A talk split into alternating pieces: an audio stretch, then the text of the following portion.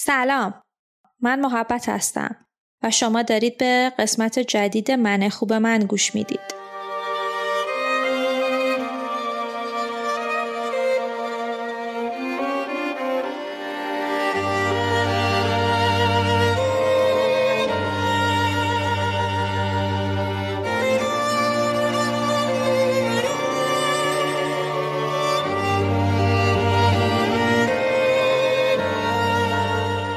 امروز قراره در مورد اتفاقات یک سال اخیر زندگیم که شامل از دست دادن عزیزام و فرآیند کنار اومدن با جای خالیشونه صحبت کنم.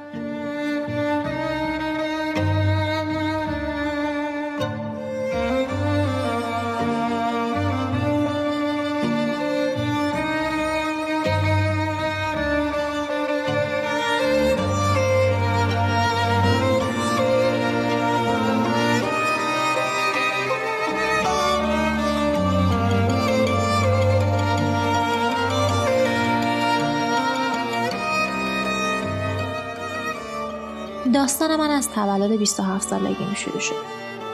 شب یلدای سال 1397 که تا قبل از اون همه چی توی زندگی من خیلی خوب بود. یه دختر تازه عروس بودم، مطابق رسم اسپانیا شب چله با کلی عزت و احترام برام مهمونی گرفته بودن، هدیه آورده بودن، چون شب تولدم هم بود خب همه چی چند برابر بود. عموم ایران بود، پدر بزرگم پیشم بود، همینطور بابا و مامان و برادرم و شوهرم و خانواده‌شون و همجوری الاخر. تولدم تموم شد، فرداش برگشتم تهران که برگردم سر کار که شنیدم پدر بزرگم که خیلی هم باهاش رابطه خوبی داشتم، بیشتر رفیقم بود تا پدر بزرگم، زاتوریه کرده یهویی. خب هر روز احوالش رو میپرسیدم و میدیدم که خب هر روز بدتر از دیروزه. کار رسید به یه جایی که مامانم بهم زنگ زد، گفت محبتی یه نوع درن خاصی هست که اصلا اصفهان گیر نمیاد، باید از تهران برامون بیاری. منم بدو رفتم یه شرکت تجهیزات پزشکی پیداش کردم، راهی شدم که ببرمش اصفهان که خب متاسفانه دیر رسیدم و پدر بزرگم فوت کرده بود. خیلی خیلی شوک سنگین و بزرگی بود. این وسط که پدر بزرگم مریض بود یه بار تونسته بودم برم اصفهان بیمارستان باهاش حرف بزنم، مثل همیشه شوخ بود، خندون بود، حتی تونست برام یه جوک تکراری انگلیسی هم تعریف کنه. و خب حزم این که پدر بزرگی که این همه من باش رفیق بودم، کسی که بهم تخت نرد یاد داده بود، برام تذکرةالاولیاء میخوند، موسیقی سنتی رو بهم نشون داده بود، این آدم فوت کرده، خیلی برای من مشکل بود. افسرده بودم و خیلی زیاد افسرده بودم. مراسم پدر بزرگم رو رفتیم دسفول برگزار کردیم و بعدش هم برگشتیم سر خونه زندگیمون.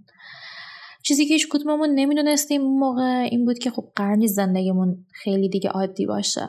من برگشتم تهران و رفتم سر کار و دوباره رفتم کارهای هاسپیتال انجام دادن که خب یه اپلیکیشن مشاور پزشکیه.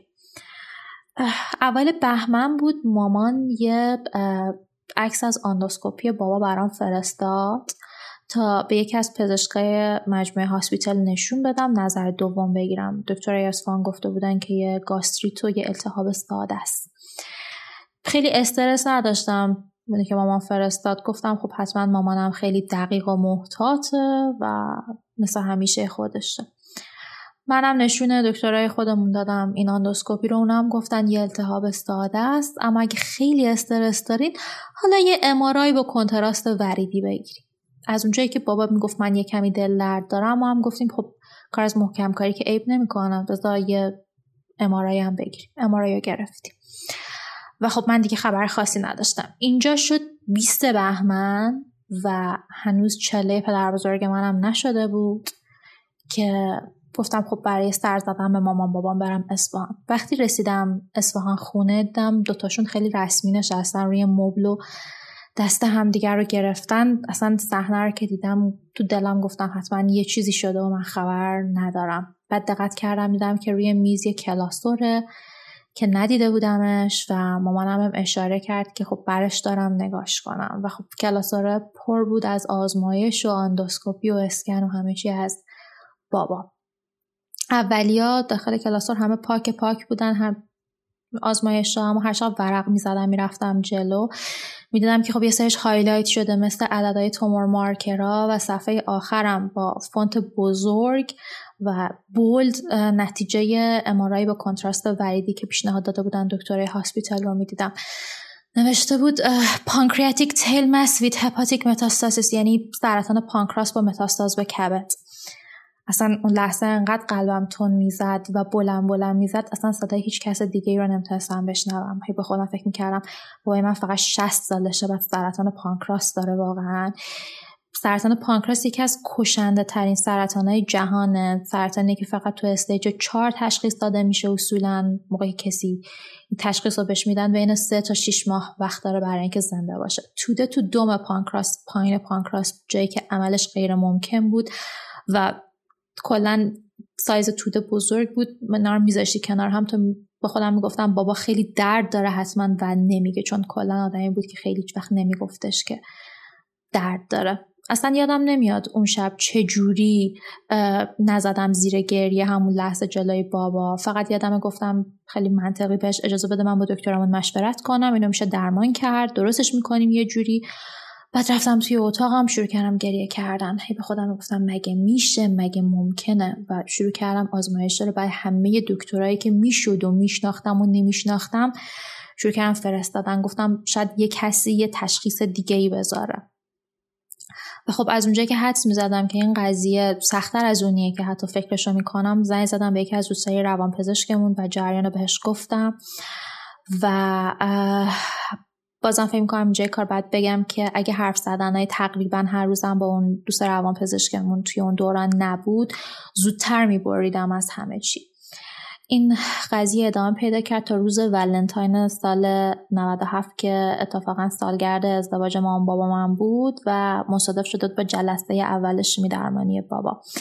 دکتر آنکولوژیست پیشنهاد داده بود که شیمی درمانی رو شروع بکنیم که جلوگیری کنه از پیشرفت توده و صرفا یه درمان پالیاتیو و نگهدارنده بود.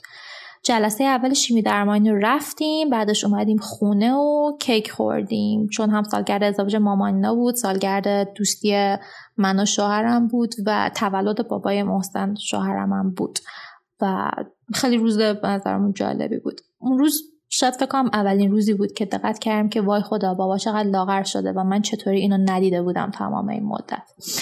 فرداش برگشتم تهران که برم سر کار بودم. مامان بهم زنگ زد، گفتش که حس میکنم بابات به این شیمی درمانی خیلی واکنش خوبی نشون نداده.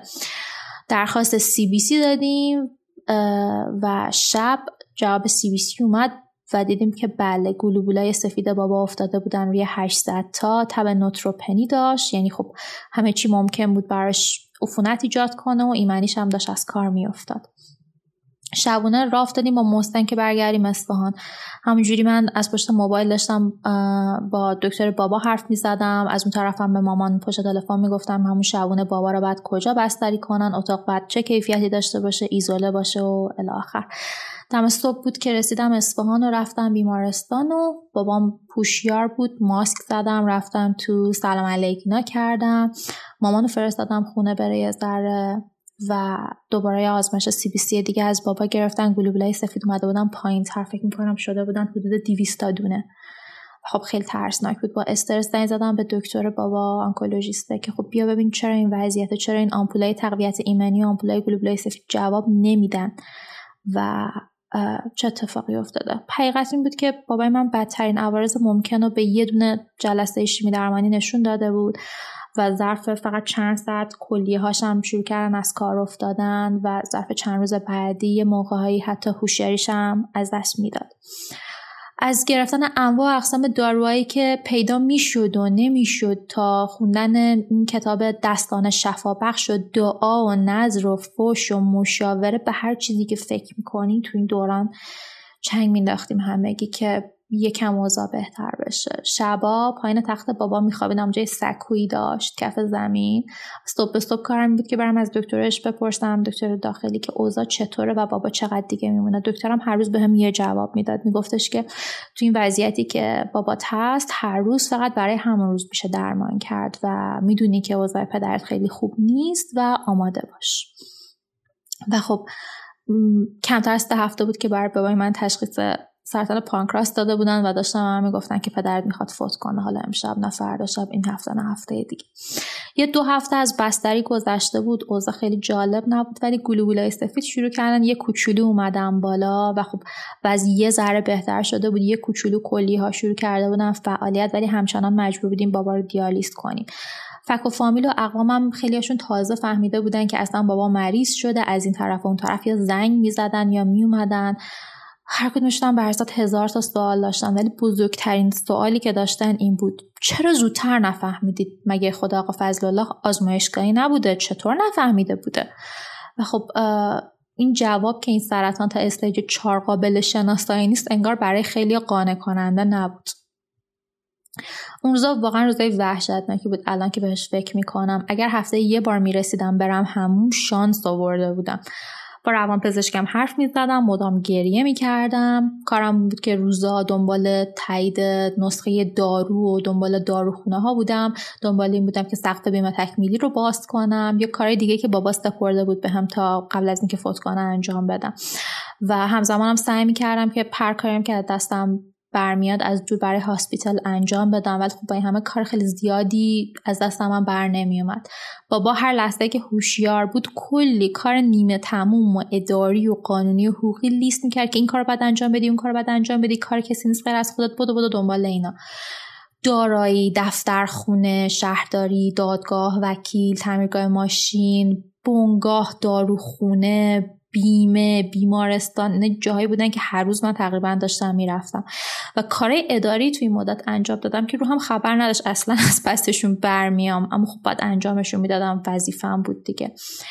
اما خب چیزی که کمتر میدونستم این بود که این فشاری که به خودم برای محکم بودن دارم وارد میکنم قراره که یه جای کار دستم بده.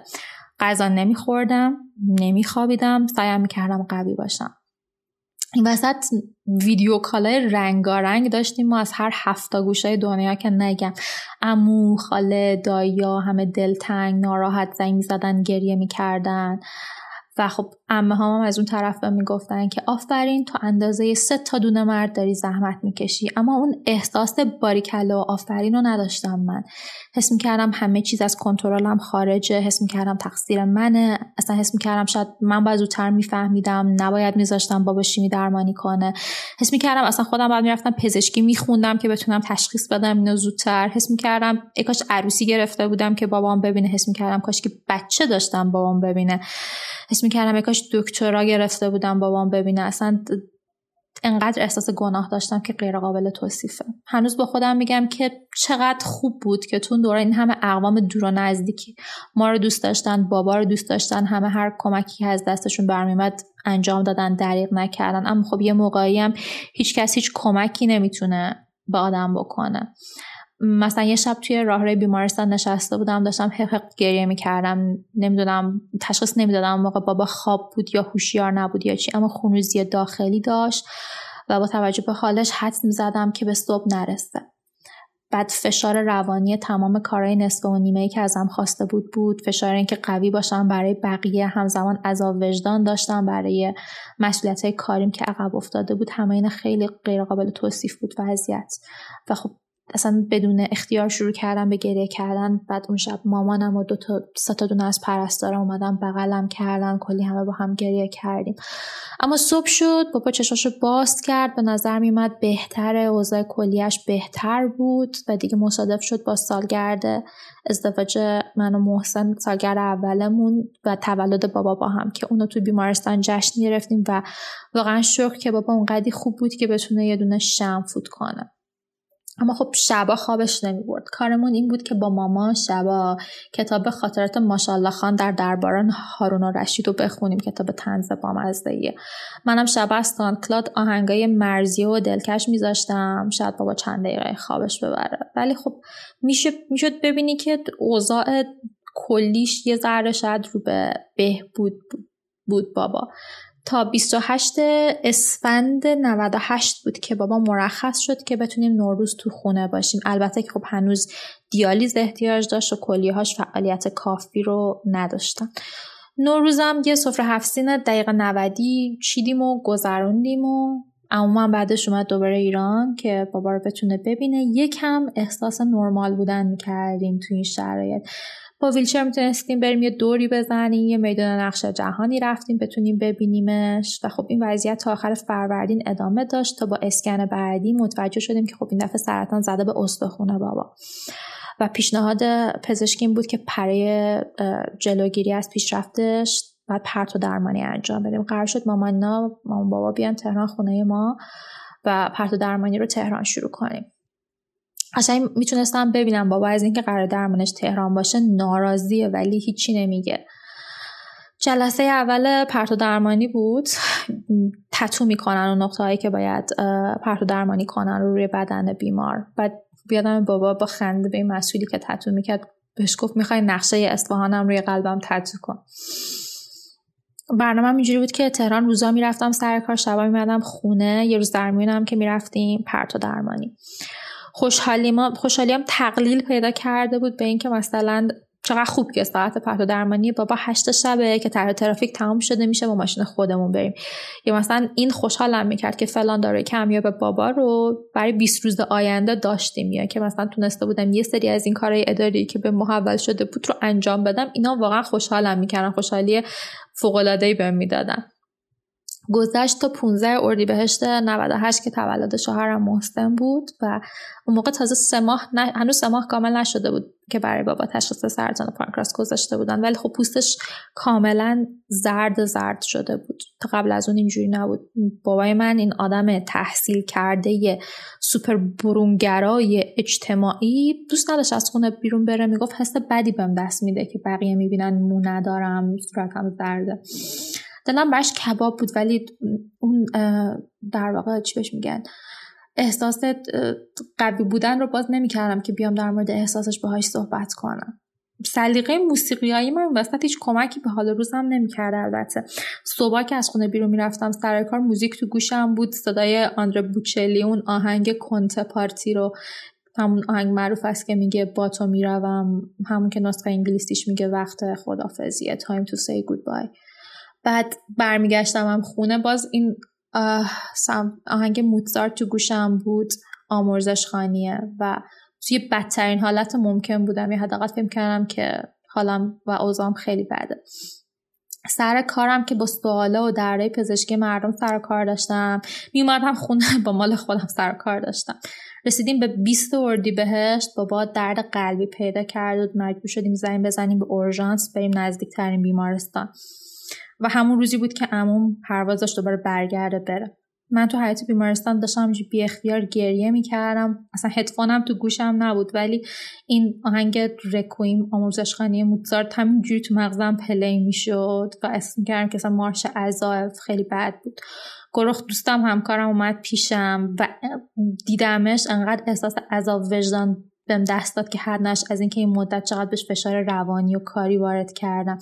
بنده خدا سعی کرد آرومم کنه، کاری برای بابا بکنه. رفتیم بریم بابا رو مرخص کنیم، ببریمش بیمارستان قلب میلاد، یکی از پزشکای آشنا ویزیتش کنه.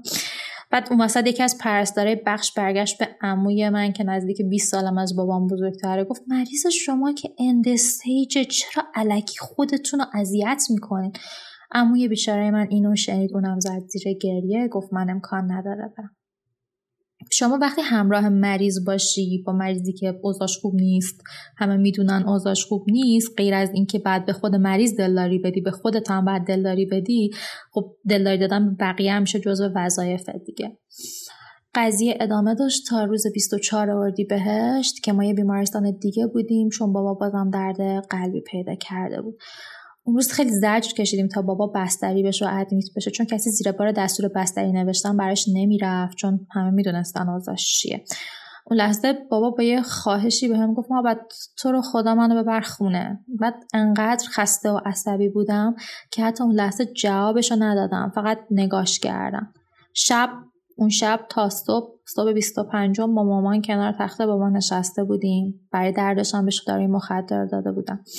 نزدیک 7 صبح بود که مامان گفت بابا اصلا حالش خوب نیست، صبر کن من برم پرستار خبر کنم، نمیدونم چرا مدام میلرزه. تا این فاصله که مامان رفت بره به استیشن پرستاری و پزشکا پرستارا بیان، همون لحظه جلوی چشمای من بابا تمام کرد.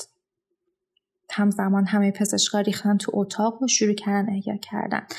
من محاصره شده بودم بین تخت بابا و 10-15 تا پزشک یکی یکی شروع می‌کردن ماساژ قلبی میدادن. یه چند دقیقه طول کشید تا بتونم بالاخره از اتاق بیام بیرون و برسم به مامان که داره گریه میکنه. خودم که نمی‌تونستم گریه کنم، گلوم خشک بود، داشتم سعی می‌کردم مامان آروم کنم. یه ربع گذشت، هنوز پزشکا داشتن احیا می‌کردن بابا رو. گوشیمو برداشتم زنگ زدم به دوستم رکسانا، یکی از پزشکای همون بیمارستان بود که بیا. اونم اومد. تا اون اومد 20 دقیقه بیشتر بود داشتم بابا رو احیا می‌کردم. به رکسانا گفتم بهشون بگه بابا بس دیگه، من صدای شکستن دنده‌های بابا رو موقع احیا شنیدم، نمی‌کشیدم دیگه. خلاصه بعد از این نیم ساعت احیا دست برداشتن و دیگه هنوز 8 نشده بود که همه چی تموم شد. وقت گریه نبود، ولی بعد مامانم رو آروم می‌کردم، عموم رو آروم می‌کردم، عمم رو آروم می‌کردم، بعد به اسپانیا خبر می‌دادم آماده باشن، بعد به برادرم می‌گفتم، بعد کارهای تخصیص بابا رو می‌کردم، بعد آمبولانس می‌گرفتم بریم اصفهان، بعد بر مزارش فکری می‌کردم، بعد بر مراسمش برنامه‌ریزی می‌کردم، بعد به دوستاش می‌گفتم. اصلا وقت نبود برای گریه زاری. از گوشه چشمم همجوری یه اشکی می‌ریختم، اما سعی می‌کردم همه کارا رو همزمان انجام بدم و خب انجامم دادم. برگشتم خونه، لباسای سیاهم و تنم کردم و آماده شدم و رفتیم اصفهان. این وسط سعی می‌کردم هر کس بهم زنگ بزنه جواب بدم. یادم اون وسط یه شرکت مارکتینگ زنگ زد بهم، شماره رو نمی‌شناختم جواب دادم. تا دیدم طرف مارکتینگه، ازش خواستم که بعداً تماس بگیره. بهش گفتم ببخشید من الان پدرم فوت کرده. طرف خیلی ساده گفت متاسفم، بعد ادامه داد به اینکه پکیجشون رو توضیح بده که چقدر تخفیف داره. منم ناخودآگاه خندم گرفت، تشکر کردم و قطع کردم. واقعا نمیتونستم گریه کنم. تا رسیدم اصفهان رفتیم خونه عمم، همه گریه میکردن، من باز نمیتونستم گریه کنم. احساس میکردم که وقت انجام یه کاریه نه گریه، و اون پوسته قوی رو باید حفظ کنم چون پوسته هنوز کنار نرفته بود. مزار آماده کردیم، مسجد گرفتیم، مراسم خونه گرفتیم. منم سعی کردم با یه استوری اینستاگرام هر کسی که لازمه بدونه و نمیدونه رو بهش بگم چه اتفاقی افتاده و بگم که اوضاع چیه. باشم بعد صبر می‌کردیم یکی دو روزی تا اونایی که لازم بود برسن ایران برای خاکسپاری برسن و بالاخره انجامش دادیم. همچنان من نمی‌تونستم گریه کنم. اون وسط جواب تلفن روانپزشکم هم نمیدادم. داروهایی هم که برام تجویز شده بود رو نمیخوردم و این کارا رو کاملا آگاهانه انجام میدادم، چون به نظرم دیگه دلیلی نبود که بخوام حالا خوب باشم یا قوی باشم. واقعا به نظرم همه چی تموم شده بود. صبح خاکسپاری فامیلا و آشناهای دورتر می اومدن، از روی دلسوزی البته، هی میپرسیدن چرا گریه نمی کنی؟ واقعا انرژی نداشتم بهشون جواب بدم، نخوابیده بودم، ذهنم هم درگیر برنامه‌ریزی مراسم بعدی بود. دلم می‌خواست دستم کلشون رو بگیرم وسط دستم داد بزنم بگم اگه من گریه کنم پس کی کارا رو ببره جلو؟ من گریه کنم تو مراسم میگیری بر پدر من. اما خب بی نهایت حداقل از بیرون آروم بودم. اما اولین گریه بلند و استعدادار و درست حسابی موقعی بود که بابا رو با تابوت آوردن برای خاکسپاری. میخواستم بالا سرش نماز میت بخونن. یادم شروع کردم گریه کردن، اما دقیقم نمیاد بعدش چی شد. صحنه بعدی یادم، خودم کنار تابوت افتاده بودم، بقیه داشتن بلندم میکردن. خاکسپاری رو انجام دادیم، همه از این دور و نزدیک اومده بودن. بابامو خاک کردیم توی همون ردیفی که پسرم هم میشه از 10 سال قبل همونجا خاک شده بود. تشکر کردم از همه که اومدن، با سعی کردم قوی باشم، اما بیشتر از اونی که ناراحت باشم عصبی بودم از اون مداحی که هر کی میومد داخل با 100 تا پیشوند و پسوند دکتر فلانی رو معرفی میکرد. باش دعوا کردم، گفتم حق نداری هیچ چیز اضافه‌ای بگی، میخواد رئیس جمهور بیاد توی مجلس، تو فقط کارت اینجاست که قرآنو بخونی. یادم عصبانی بودم از کیفیتی که از جعبه‌های شیرینی، از اینکه چرا شربت شیرین نیست، چرا هوا گرمه، چرا شالم بلنده، چرا بقیه سر و صدا میکنن. و وای نفرت داشتم از اینکه هر کسی میاد من میگفت خدا پدرتو بیامرزه. حس می‌کردم انگار دارن فحش میدن بهم. موقعی که بابا مریض بود از کلمه ان شاء الله متنفر بودم، چون میدونستم وقتی یه دکتری میگه ان شاء الله یعنی نه. موقعی هم که بابا فوت کرد این انشالله جاشو داد به جمله های مثل بابات الان جاش بهتره و دیگه زجر نمیکشه و راحت شد و خدا رحمتش کنه. این که واقعا جمله ها من آزار میدادن. و خب مسلما مثل هر مراسم ختم ایرانی دیگه یکی هم بود که شروع کرد به آب و تاب تعریف کردن از اینکه دیشب خواب باباتو دیدم با یه لباس سفید یه جای سرسبز. و خب اگه تا هفتم عصبانی و غمگین بودم، از هفتم بابا به بعد 100 پله بدتر بودم. حس می‌کردم خالی شدم دیگه، چون دیگه کاری نبود برای بابا انجام بدم، انگار دیگه وظیفه‌ای نداشتم جز البته وظیفه آروم نگه داشتن بقیه که نمیدونم چرا خودم به خودم محولش کرده بودم. فکر می‌کنم وقتی یه نفر انقدر نزدیک به آدم میمیره، دید آدم نسبت به همه چی عوض میشه. حداقل برای من که اینطوری بود. تو فاصله 4 ماهی که فاصله 4 ماه هم پدر بزرگم اول از دست دادم و بعد بابام رو، در راستش مشکلات زندگی بقیه واسه هم مسخره بود دیگه. مسائل عشقی، کاری، پولی، همه چی، همش به نظرم مسخره می اومد. نمیدونم حالا از عوارض قطع دارویی یهویی بود یا ترومای شدید این مدت، ولی هر صدای بلندی باعث می شد 100 متر بپرم هوا. خیلی تحریک پذیر بودم، خیلی غمگین بودم، تمرکز نداشتم و چشمامو که می بستم لحظه مرگ بابا مدامی اومد جلوی چشمم. لحظه که سرش سمت چپ خم شد و چشماش خیره شد و دکترا ریختم تو اتاق، شروع کردن احیا کردن. دیگه 2 هفته گذشته بود از فوتش. شرط بعد نرمال میشد حداقل ظاهرا. اونایی که اومده بودن ایران بعد برمیگشتن میرفتن خونه هاشون، اونایی که شهر دیگه اومده بودن بعد برمیگشتن میرفتن خونه هاشون و ما موندیم و جای خالی و حس فقدان دیگه. منم بعد برمیگشتم سر کار، اما واقعا برام غیر ممکن بود. نمیتونستم تسلیت گفتن کسی رو تحمل کنم، نه پیشنهادایی که میدادن برای اینکه بهتر باشه کنار بیام، نه اینکه حتی میتونستم تحمل کنم که کسی از زندگیش لذت ببره، نه فشار کاری میتونستم تحمل کنم، اصلا فوریت کارا رو هم نمیتونستم درک کنم. تمام قالب بندی ذهنیم ریخته بود به هم، چون فقط یه اولویت میدیدم. مدام گفتم اگر کسی در حال مرگ نیست فلان چیز به حد کافی مهم نیست.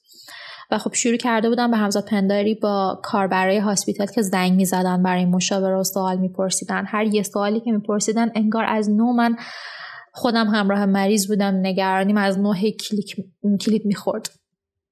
شرط کارآفرینی و کسب و کار که خب برنامه کافی سخت هست، فاکتور کارآفرینی و استرساش تو ایران هم بهش اضافه کنیم واویلاتر میشه دیگه. صبر دیگرانم بابت این گریه مدام من داشت تموم میشد.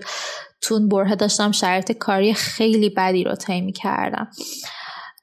اون موقعی که مامانم یه چکاب روتین داد و یه کمی فاکتور کبدیش بالا پایین بود، یه جایی بود من از وسط شکستم. یادم وسط حیاط راه میرفتم، حق حق میکردم، آرزو میکردم بابا ای کاش من میمردم. اصلا نمیتونستم تصور کنم برای مامانم بخواد اتفاق بیفته.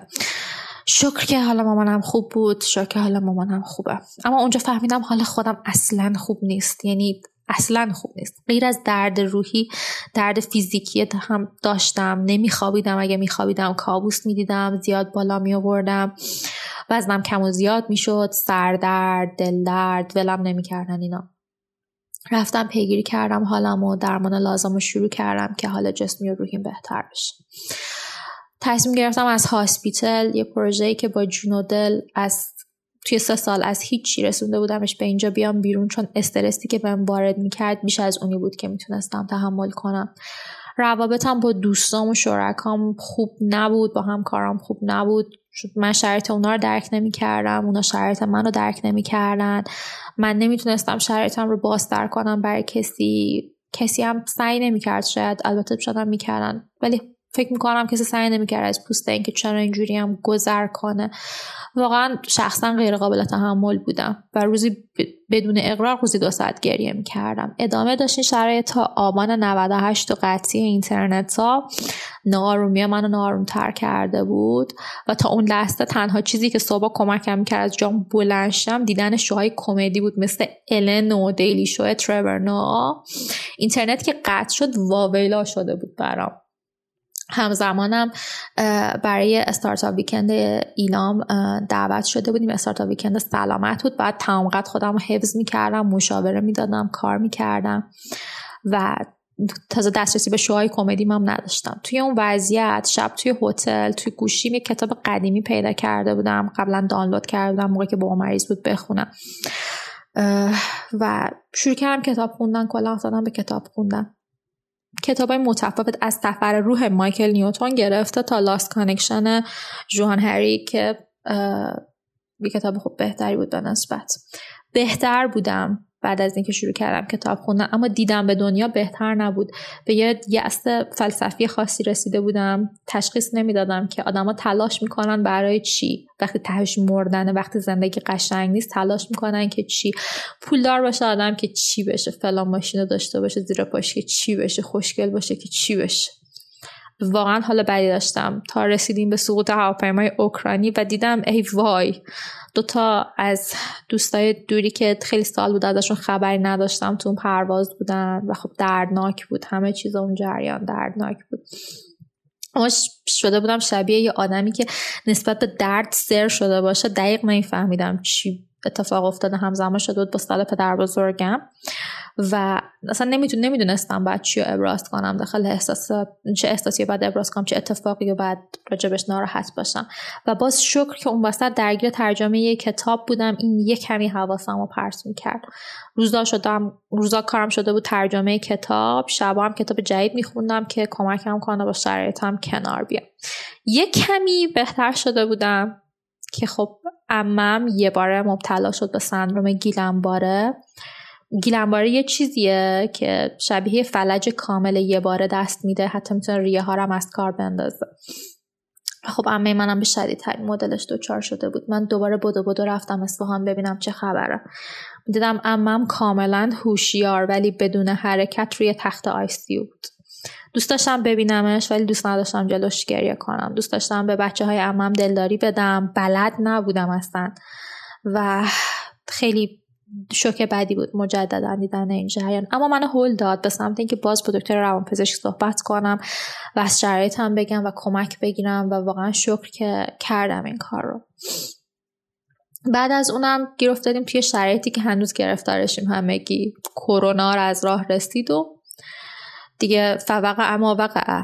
اول کرونا به چشم منی که یه برونگرام که دوره افسردگی طولانی رو داشتم طی می‌کردم، اوضاع خیلی فرقی با روزای عادی نداشت. داشتم بهتر می‌شدم یه ذره. البته ترکیب مشاوره و گذشت زمان و در واقع دوستای صبور و خانواده صبور و اون همه کتاب داشت جواب میداد بالاخره بهم. اما یه تضادی هنوز بود توی من. اون سوالی که قبلا هم داشتم، سوال از خودم پرسیدم تلاش کنیم که چی بشه، زندگی کنیم که چی بشه. مدام به خودم میگفتم وقتی هیچی عالی نمیشه، ایدئال نیست، اصلا چرا آدم تلاش کنه. تا روزهای آخر سال 98 که عمم فوت کرد توی شرایطی که حتی نمیشد براش مراسم ترحیم گرفت، باز دردش رو احساس میکردم اما یه جوری سر بودم این کار انگاره، درک نمی‌کردم چی شده. خود روز آخر سال 98 تو این دشت‌های پهناور اینستاگرام داشتم میگشتم، رسیدم به یه پست راجع به فلسفه ژاپن و بعد رفتم راجبش سرچ کردم و کتاب پیدا کردم. خیلی خواستر بگم رسیدم به فلسفه موشین و وابی سابی. این آب رو آتیش بود برام. وابی سابی یه جهانبینیه بر پایه درک ناپایداری و گذرا بودن و اینکه نقصای هر چیزی رو یا هر کسی رو بپذیریم. در کل وابی سابی میاد 3 نکته رو میگه که زندگی واسه من آسون تر کرد. میگه هیچ چیزی تا ابد نمیمونه، هیچ چیزی کامل نیست و هیچ چیزی تموم شده نیست.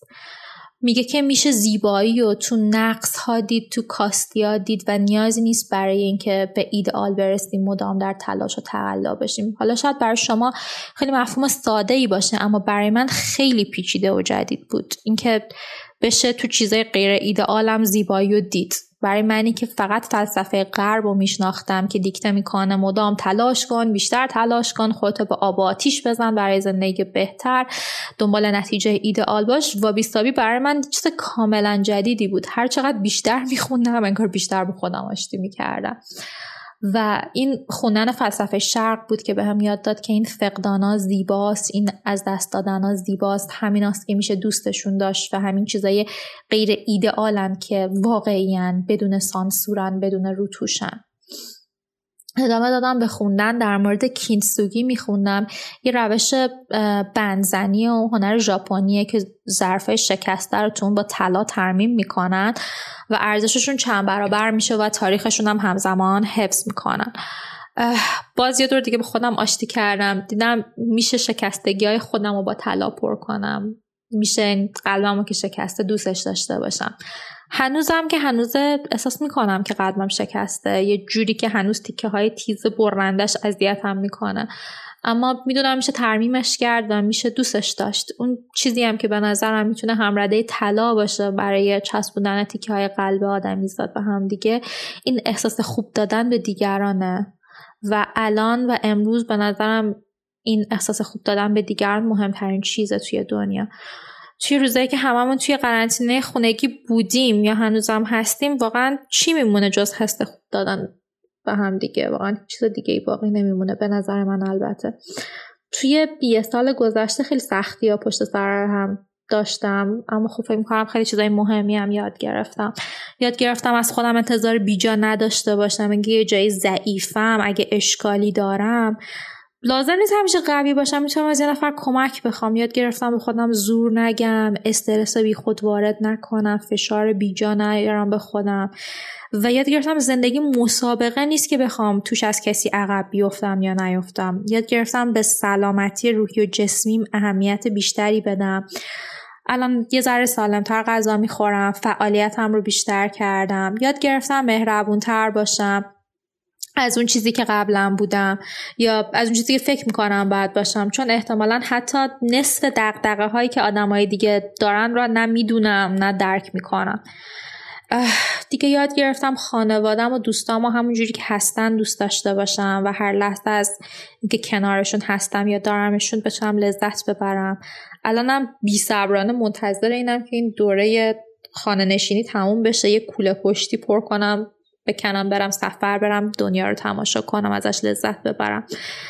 نمیگم که ای وای نمیتونم تو فلان هتل اقامت داشته باشم یا فلان غذا رو بخورم. قراره برم یه سفری که نقص داشته باشه ولی نقصاش زیبا باشه. به خودم خیلی سخت نمیگیرم دیگه. اگه چاقم، لاغرم، موام میریزه، صدام تو دماغی، اگه لهجه‌م عجیبه، اگه نمیتونم حرف ر رو خوب تلفظ کنم تو بعضی از کلمه‌ها، همین قشنگه به نظرم دیگه. هنوزم درد دارم البته، اما خب دردم هم قشنگه، نشون میده یه آدمم، زندم و یه گذشته‌ای هم داشتم.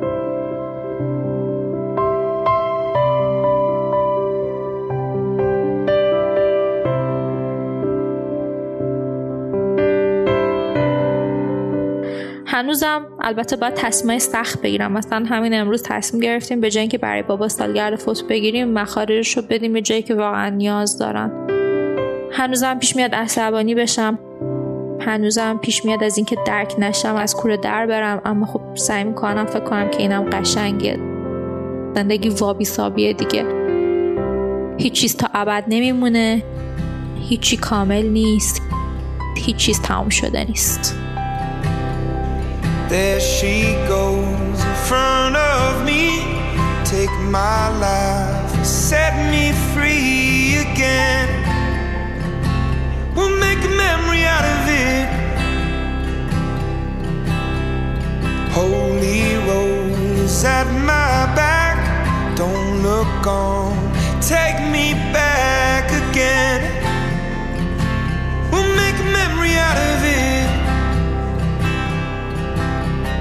We finally fall apart and we break each other's hearts. If we wanna live young love, we better start today.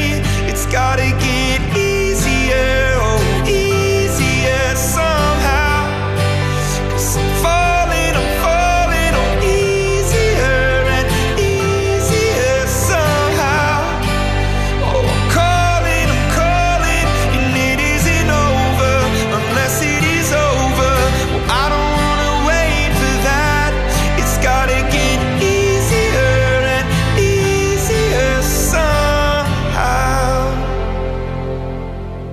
Not